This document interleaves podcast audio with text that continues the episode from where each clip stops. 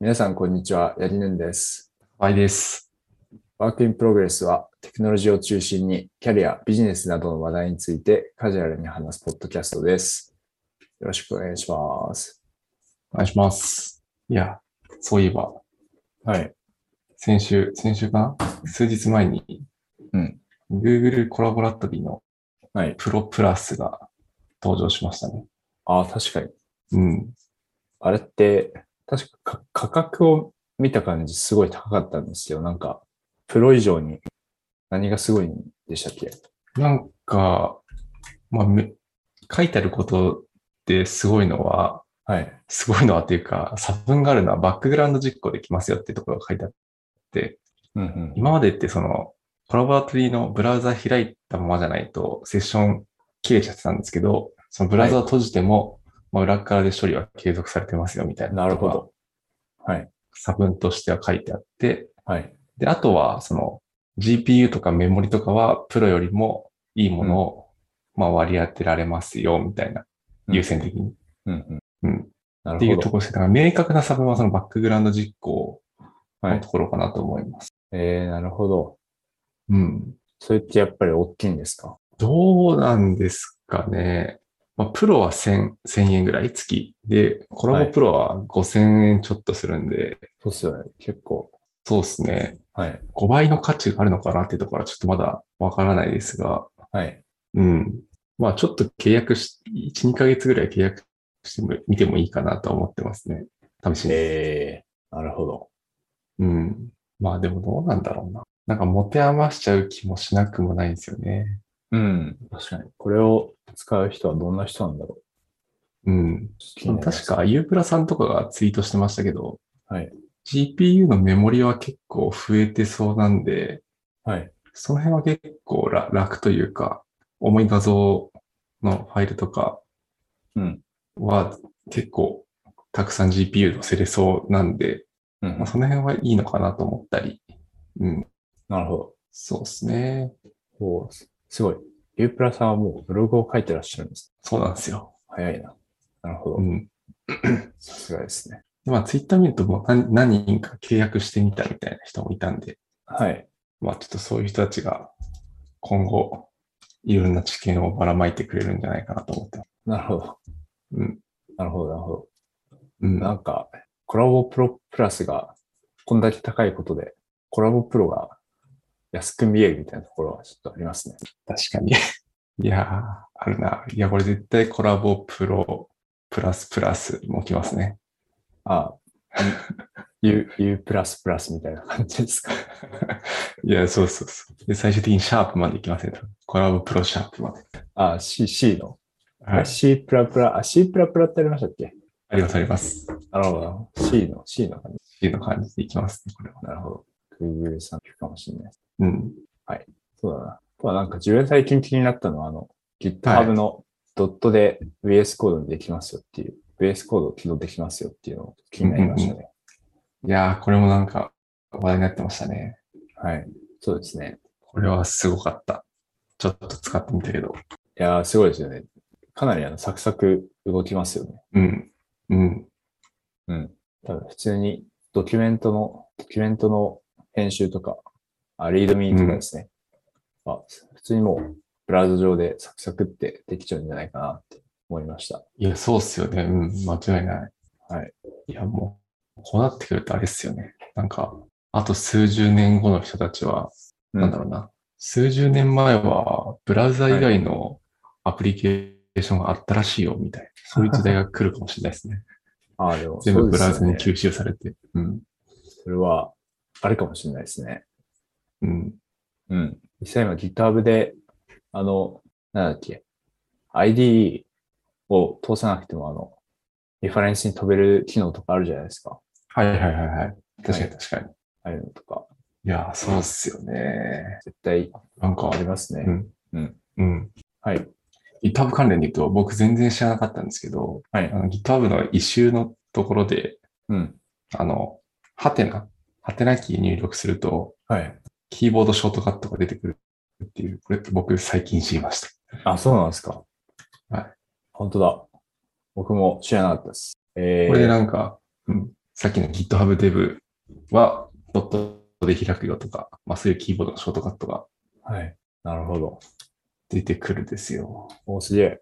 GC を押すとコードタブに行くとか、GE、GI か、GI を押すと一周に飛ぶとか、うん。こういうの全然知らなかったなと思って。確かに知らなかった。うん。お、すげえ。これいいっすね。普通にポチポチやってたいいっすよねずっとうん。そうなんです。確か Google カレンダーとかも、ハテナ押すと、ショートカットが出た気がする。あ、そうなんだ。はい。すごいな。ハテナに詰まってるな。あ、本当出た。本当だ。えー、ありがとうございます。なんか、いいっすね。そうなんですよ。これ僕も会社の人に聞いて、はいそんなのあったんだと思って。うんうん。うん。なるほどなるほど。あとあれですね。先週は、先週かな、ツイッターの UI が変わって結構話題になってましたね。あ、なるほど。話題になってたんですね。なんかなってたと思ってます。あの、フォローのボタンが分かりづれえっていう、ああ、なるほど。確かに。はい。確かに。フォローしてんのかしてないのか、ちょっと分かりづらくなったよね、みたいうんな。のが結構話題になってた気がしますね。なるほど。確かに。分かりづらいなとは思いましうん。た。確かにな。あとなんかフォントも、フォントも結構変わっ、本当は結構変わったと思うんですけど、はい。これなんかツイッター社の独自フォントらしいですね。あ、そうなんですか。はい、らしいです。えー、確かに、フォント、ちょっとスッキリした感じがしますね。うん。そうなんだ。そうですよね。うん、らしいですよ。なんていうフォントなんだろう。ツイッター。なんて読むんだろう。CHIRP。本当だ。CHIRP。読めない。読めない。読めない。なんて読むんだ。えー、すごいです。なんかパッと見ると、普段自分が使ってるフォントとそこまで違わないように見えるけど、なんか、それ言ったら、それは僕がやっぱちょっと分かってないからなんだ。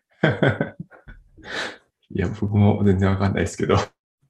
で、なんかツイッター社的には、その、はい。結構、そのフォローボタンとかも青くしないで今やったりしてるのは、はい。割とその、写真とか動画を目立目立ちやすくするためみたいな話っぽいですね。あなるほど。うん。そうなのか。らしい。えー、あ、でもなんか、じゃあ、まあ確かにこれで AB やったら、その写真とか動画のインタラクション、あ、エンゲージメント上がりそうな気はちょっとしますね。あ、本当ですか？上がんのかな？上がるんじゃないですか。でもフォロー数とかは、うん。フォロー数とか案外下がらなかったのかもしれはいはいはい。あ、でも確かにな。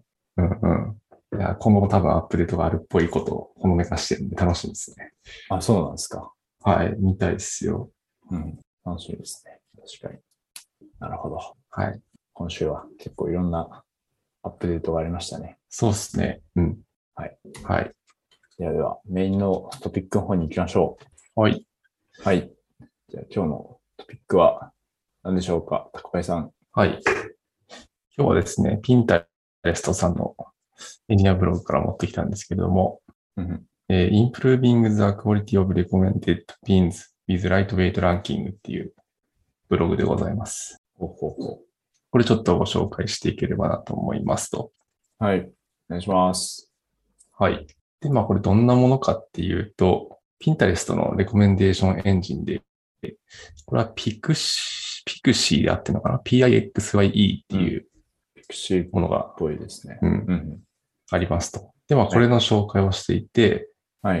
で、まあもともとその Pixie というものが運用されてたけど、まあここにちょっと課題感があって、まあそこにこの軽量ランキングモデル、ライトウェイトランキングというものを追加することで、はい。えー推薦の精度だったり、まあ主要な指標が向上しましたぜ、みたいなえー、お話ですね。うんはい。なるほど。はい。で、まあちょっと詳細の方に行くとですね、まあそもそもこの Pixie って何かっていう、どういうものかっていうところなんですけど、はい。まあ Pinterest っていろんな画像がこうまあ流れてくるというか、うんサービスなんですけど、はいまあ、そこの画像から関連する画像を取ってくるエンジンのことを Pixie と呼んでますと。なるほど、なるほど。はい。で、まあこれ直近このユーザーがインタラクションしたピンを、ピン、まあ写真か。写真を起点に、まあ数千個の類似ピンを取ってきますよ、みたいなはい。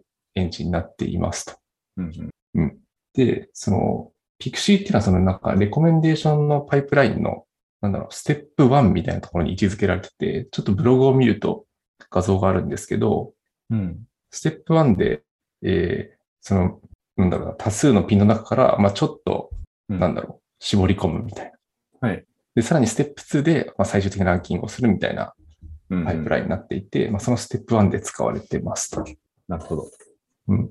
でもこの管理、カンディデートジェネレーションっていう候補生成、ステップ1のステところでは、うんえーまあ、幅広い関連性のある画像を、まあ、効率的に取得してきていて、うんステップ2のこのフルランキングって呼ばれているレイヤーでは、うん。まあ、ステップ1から取得したレコメンデーションを、レコメンデーション画像を、まあ、ランク付けしますよ、みたいな。ところでしたと。で、まあ、はいこの構造に、まあ、課題点として、まあ、二つ大きくあるっていうことが書いてあって、うん。まあ、一つがその、ステップ1のところの、はい。まあ、関連画像を取ってくるみたいなところは、なんかある程度ヒューリスティックな構造で取ってきてましたと。えまあ、これは何かっていううと、はい。なんか、ブログの中でビジットカウントと呼ばれてるんですけど、はい。まあ、要はその、なんだろうな、関関連する画像がどれぐらい見られたかみたいな。うん。うん多分直近でインタラクションした画像から辿ってって、まあはいまあその人はどういう画像を見てたかとか、うん。まあ、そういう形で、えっ、と、見られた回数が多いものからソートされて、はい。まあ、上位何件みたいな形でこう、取ってきてたらしいですと。うん。うん。まあなので、まあユーザーの好みとかは一切考慮してませんでしたみたいななるほど、なるほ課題がありましたと。ど。はい。うん。えで、なんかもう一点が、その、まあ、ブログの中では、なんか特定の、なんて言うんだろうな、えーユーザーに見せ、見せたいピンをこっちが指定できないみたいなことが書いてあって、はい。多分その、ピンタレスト側から、なんだろうな、宣伝したいピンとか、ー、うん。うん。まあ、そういうものを、えーとうん出すみたいなところに対応するのが難しかったみたいななるほど。ことが書いてありましたね。うん。っなるほど、なるほど。ていう、まあ、2点の課題があって、うんで、このブログの中では、まあ、最初の1点目の方に、多分焦点を当ててあ当てて書かれてたんで、はい。2点目の、その、なんだろう、宣伝したいピンとかはあんまり書かれてなかったですね。対応方法とかは。なるほど。うん。で、まあ、その、ヒューリスティックなソーティングの部分で、まあ、軽量ランキングモデルを追加して、うん。まあ、いい感じに使用していこうとしたのはこのブログで、うん。なんで今まではステップ1、ステップ2しかなかったけど、まあ、そこの間に軽量ランキングモデルを入れて、ステップ1、2、3みたいな感じで、レコメンデーションのパイプラインを組み直したってことが書かれてます。うん。うん。うん。えー、そうですね。なるほど。なんか、ステップ1でジェネレートするキャンディエートがすごい増えてますね。まあ、増えてますね。そのステップ1、2、3になると。うん。うん。うん。なるほど。えーで、ステップ2で、その今までのステップ1ぐらいの数に絞り込むんですね。あ、なるほど。サウザンと。そうですねなるほ。ど。ステップ2が、あ、なるほど。ステップ、もともとのステップ1を、まあ、2段階にしたっていう感じなんですね。分割したみたいな感じですね。うん。えー、なるほど、なるほど。そうですね。で、具体的なアップデート内容に入っていくと、はい。まあ、ここでは主に3つ挙げられていて、えっと、1つ目がそのトレーニングデータセットの作成方法と、2つ目にそのさっき言った軽量ランキングモデルのところと、あと3つ目が、えっと、クライアントごとにモデルを作りましたよみたいなところの、まあ、3つアップデート内容が書かれていて、はい。一つ目のそのトレーニングデータの生成みたいなところは、なんかログの基盤をアップデートして、もっと詳細なログを取れるようにしましたってことが書かれてましたね。うん。で、これどういうことかっていうと、なんかその今までは、レコメンデーションのフロント側、多分アプリ側で、えーこのユーザーはこのピンを見ましたとか、はい。まあそういう情報のログは取ってたうん。と書かれていて、なので、その、さっきの、このレコメンデーションステップ1、2、3で言うと、まあ、3まで通過して、さらに、えっと、ユーザーが見たもののログしか取れてなかったと。なるほど、なるほど。でもそれを、えっと、うん。3を通過したもののログも取れるようにしたみたいなことが書かれていて、まあ、ユーザーは見てないけど、そのレコメンデーションのアルゴリズムは、ユーザーに推薦しようとしてたみたいなはい。データも取る。で、さらにそのフルランキング、最後のステップ3を通過しなかったデータとかうん。も、えーログとして収集しよう、しましたみたいなことが書かれてましたね。なるほど。うん。で、まあこれ何に使ってるんやっていうと、はい。これ以降で書かれているその軽量ランキングモデルを作るときの、えっと、ポジティブ、ネガティブのラベルをつけるときに、このログデータを使ってますってことが書かれてます。うーん。うん。うん。うん。で、まあ実際にその軽量ランキングモデルっていうのは、まあどんな感じで作られてるかっていうと、はい。まあここでは XG ブーストを使って作りましたみたいなことが書かれてましたね。うん。うん。で、まあ、その、どうやって表紙データ、ラベル、ポジティブ、ネガティブラベルをつけたかというと、えっ、と、その下の方にですね、ちょっと表があると思うんですけど、はい。えっ、と、これがまあ、なんだ、行がポジティブ、ネガティブになっていて、列の方に3つ列があって、うん。エンゲージメントと、ピュア、パネル、えー、ピュアとブレンドか、の、うんまあ、3つありますよと。はい。で、これが何かというと、えっ、とですね、エンゲージメントが、まあ、単純にそのユーザーのエンゲージメントを考慮した場合のラベル付け方法。うん。で、そのピュアってやつが純粋にその、ここではファネル効率と呼ばれてるんですけど、はい。えっ、と、ステップ3のその最終的なランキングをなるべく通るような、えー、候補をレコメンドするため、するってことに最適化されたものがファネル効率と呼ばれていて、ほうほなんて言うんだろうな。要はステップ2で通過したものはなるなるべくステップ3も通過するように、今回その XG ブーストを最適化していて、まあ純粋にそれだけに、えー焦点を当てたものがこのピュアというもの。らしいですね。なるほど。うん。ステッちょっとこの辺は、はい。うんえー、なるほど。なんか、アクションスターとか、こう、なんか、アクションはアクションでもなんか、いろいろ種類があるんです。あ、見たいっす。あ、でもこのスターは多分その下に注釈があるんで、はい。それを表してるだけかもしれないですけど、あ、うん。そうなんですよ。で、えーアクションは、はいなんだろう、その、ユーザーがピンしたりとか、セーブしたりとか、実際にその何かしらのアクシアクションがあったものを、多分この表だとアクションと呼んでいて、はい。で、インプレスっていうのは、レコメンドして実際にこうユーザーはクリックしたりして見たけど、アクションはされなかったもの、セーブとかはしてないもの。うん。うんだ。からインプレス。で、アンインプレスドは、えっ、と、レコメンドしたけど、ユーザー見なかったもの。えー、あ、そうなんですね。うん。っていうのをそれぞれのパターンで、まあ、ネガティブにするか、ポジティブにするかみたいなところをうん。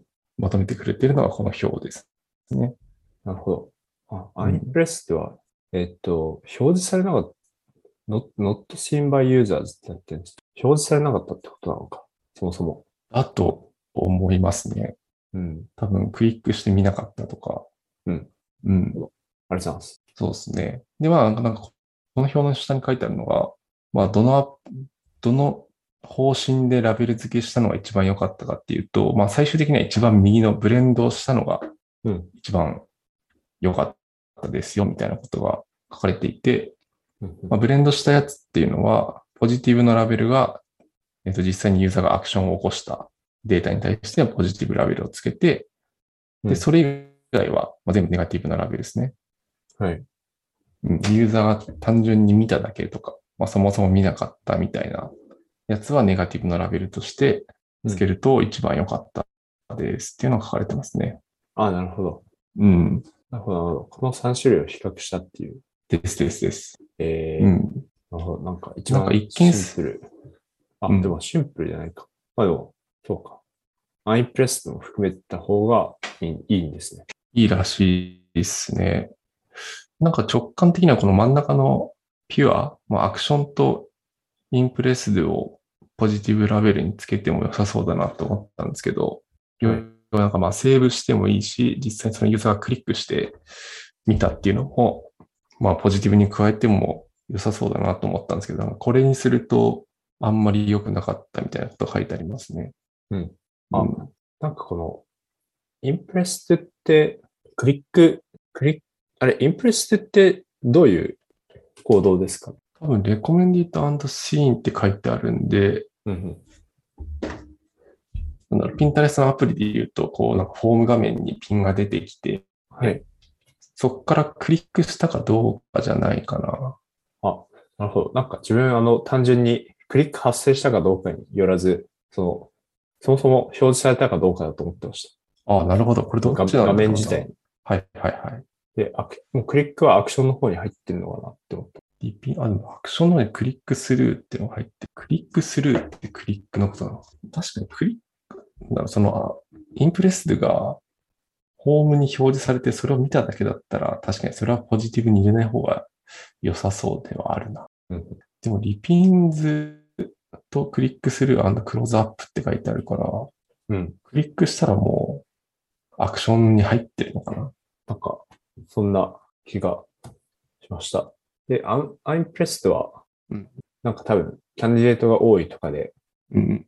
もう画面にすら入らなかったものなのかなって。はいはいはい。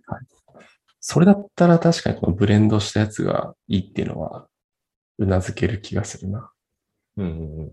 うんうんうん。そうかもしれないな。なんかそれの方がしっくりくるな。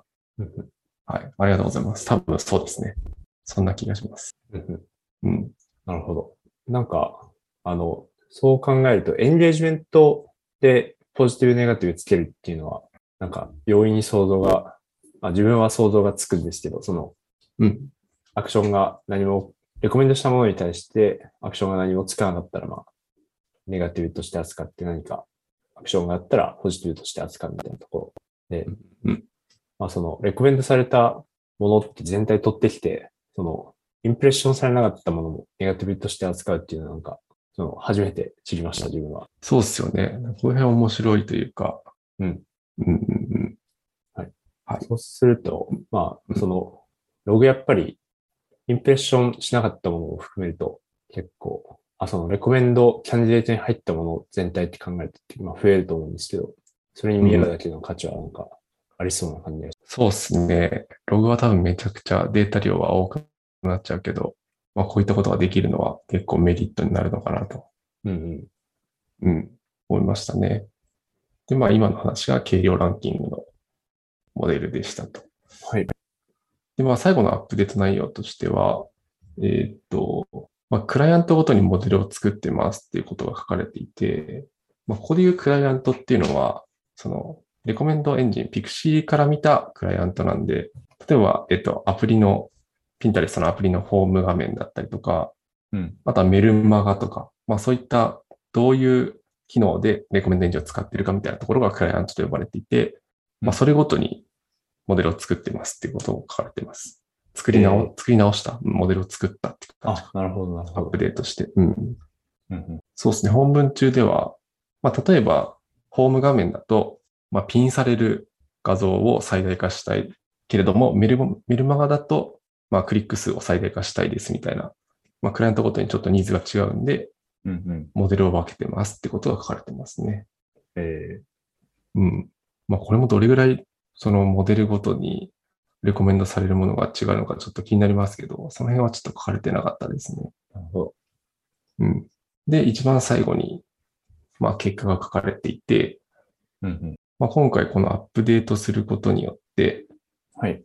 アアプリのホーム画面では、えーっと、ピンの保存数が1、2%増えましたと。おうんすごいですよね。で、あと、アプリ内にその関連する画像みたいな、関連するピンみたいなところを表示する画面があるっぽいんですけど、まあ、そこのサイトの滞在時間と CTR も1%ほど増加しましたよ、みたいな話が、うんうん。うん、書かれてますと。うんで、あとメルマガの方では実際に CTR6% 上がって、週間のアクティブユーザーも増えましたぜ、みたいなことが書かれてますね。うんうん。すげえな。うん。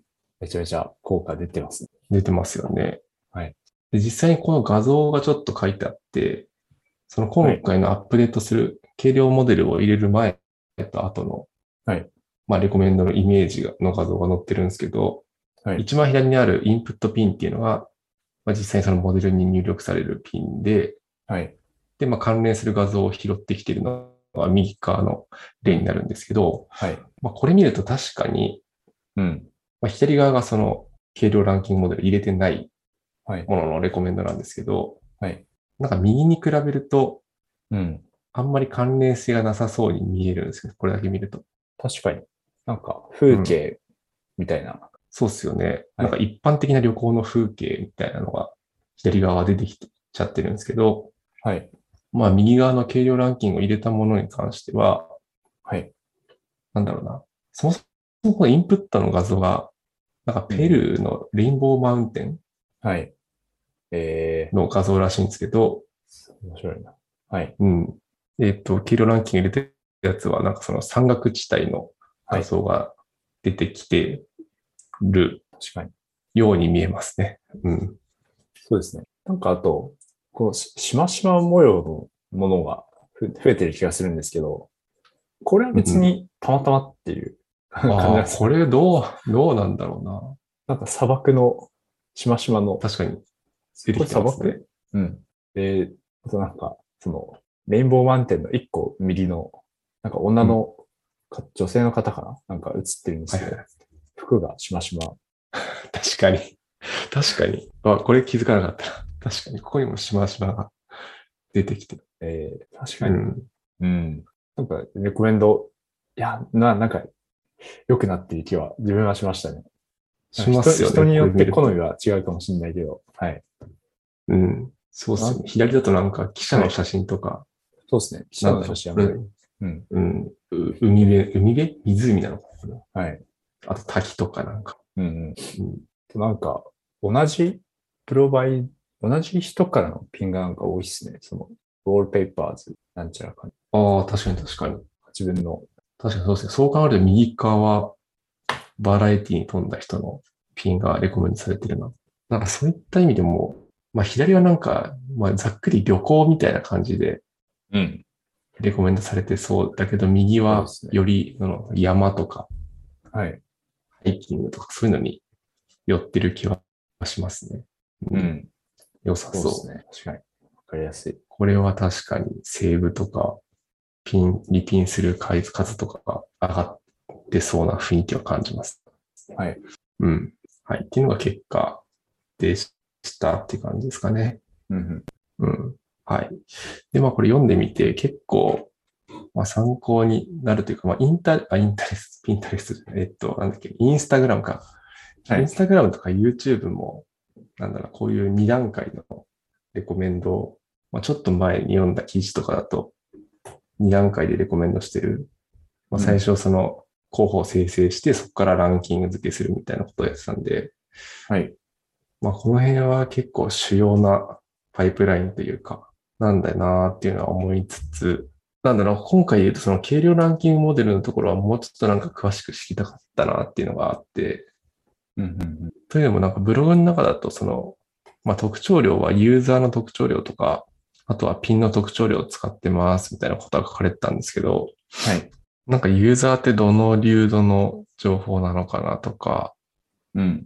その一人一人にやってんのかなとか、一人一人にやると結構計算量とかデータすごいことになりそうだなと思ってて、うん。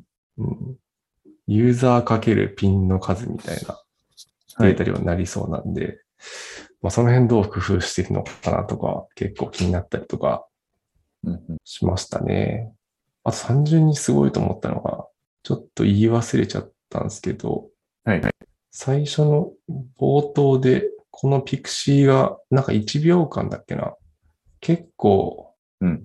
膨大なデータ量、データの量を処理してて、そんなに高速に処理できるんだと思った記憶があるけど、どこだったっけ？うん。確かになんか、最初の方に出てきた気がする気がします。あ、これかな？最初っすね。 Pixie は1秒あたりに75 million。な7500万以上のピンを生成してるのかなうん。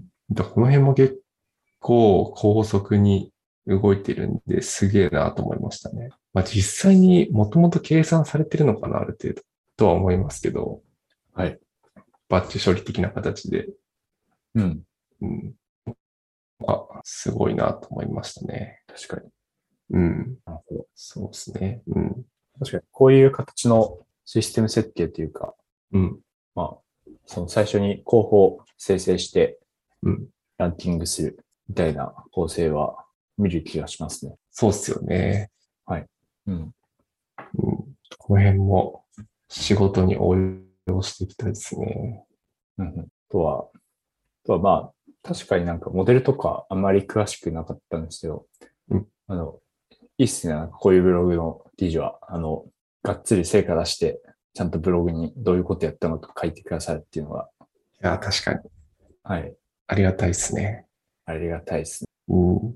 なんか個人的にはこの最後に比較の絵が載ってると思うんですけど、レコメンドの。はい。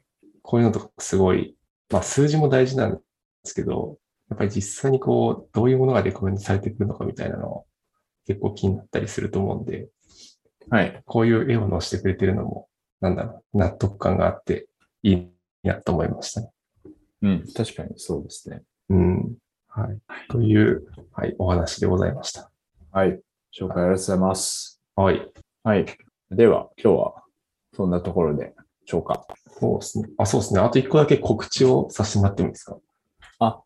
了解です。お願いします。はい。えーとですね、8月17日火曜日の夜にですね、分析コンペルティ会がありましてお、そこでちょっと LT をすることになったので、まあ興味のある方はぜひうん。聞きに来ていただけると嬉しいです。はい。一応5名の方が LT することになっていて、はい。ちょっとタイトルを話すとですね、で一つ目が Jupyter ノートブックでのデバッグ入門っていうものうん。だったりとか、あと僕が話そうとしているのは、まあ、ちょっと冒頭でも挙げた Colaboratory の、コラボラトリーと VS コードを使って、まあいい感じにちょっと分析環境を構築するチップスみたいなのを話そうと思ってますと。うん。うん、で、あとは、えー、TensorFlow PyTorch モデル移植の進めとか、バックボーンとしての、これは TIM でいいのかな ?TIM 入門とか、うんあとタイムシリーズ API コンペの実装ノウハウの話とか、まあ、その辺の分析コンペには関連する内容の LT があるので、はい。まあ、興味ある方はぜひ来ていただけると嬉しいです。面白そうん。多分このポッドキャスト公開されるのは16日なんで、う。はい。多分翌日、翌日みたいなスケジュール化になっちゃいますけど、はい。もし都合合う方がいれば、はい。ぜひぜひ。はい。ぜひ聞きに来てみてください。はい。はい。すでに参加者の方々も多いですね。やはり、多いですね。毎回このイベントはなんか人気ですね。えー、やはりリモート環境ということで、うん。うん。かなりスケールがすごい大きくなりましたよね、イベントの。そうですね。参加の障壁も少ないし、そうですね。うん。高林さんはで、すね。はい。そのリモートの勉強会って結構出られますか？うーん。でも、どうだろうな。リモートじゃなかった時と比べてあんまり変わってない気がしますね。ああ、そうなんです出る本数自体は。うん。ね。うん結局、結局まあ、興味があったら出るし、うん。はいみ。たいな感じなんで、うんうんうん。あんまり変わってない気がしますね。なるほどなるほど。そうか。八木さん変わってます？増えたりしてますか？ああ、僕もなんか変わってないかもしれないです。うん。はい。確かに。あとは、なんか一時期減っ、まあ減ったんですけど、減ったのはうん単純にイベントがなかったからみたいなところはあります。その、ああ、確かに確かに。はい。でもこれ、多分、首都圏に、首都圏っていうか、まあ、東京都内に住んでるから、あれですけど、ちょっと地方に住んでるというか、そういう人は増えてる気もあしますね。物理的にはちょっといけないけど、あ、はい。オンラインだと参加できるみたいな人は、もしかしたら増えてるのかもと思ったり。なるほど、なるほど。そうかもしれないですね。確かに。こう、福岡とか仙台とか、うんうん。まあ、それだけじゃないですけど、そこにオフィスが、まあ、LINE さんとかも福岡にオフィスがあったりするんで、うん。うん。確かにそういったところにいらっしゃる方も、イベントに参加しやすいってところは絶対ありそうですね。うん。そうっすね。うん。はい。そんな告知でございました。はい。はい。はい。じゃあでは、と今日はこの辺りで終わりということで、えー本日はですね、と高林さんに、えー、Pinterest のエンジニアリングブログの、えー Improving the Quality of Recommended Pins with Lightweight Ranking というものを紹介いただきました。はい。えー質問やコメントは Google フォームや Twitter のハッシュタグ WIPFM でお待ちしております。今日もご視聴ありがとうございました。えーまた来週よろしくお願いします。ありがとうございました。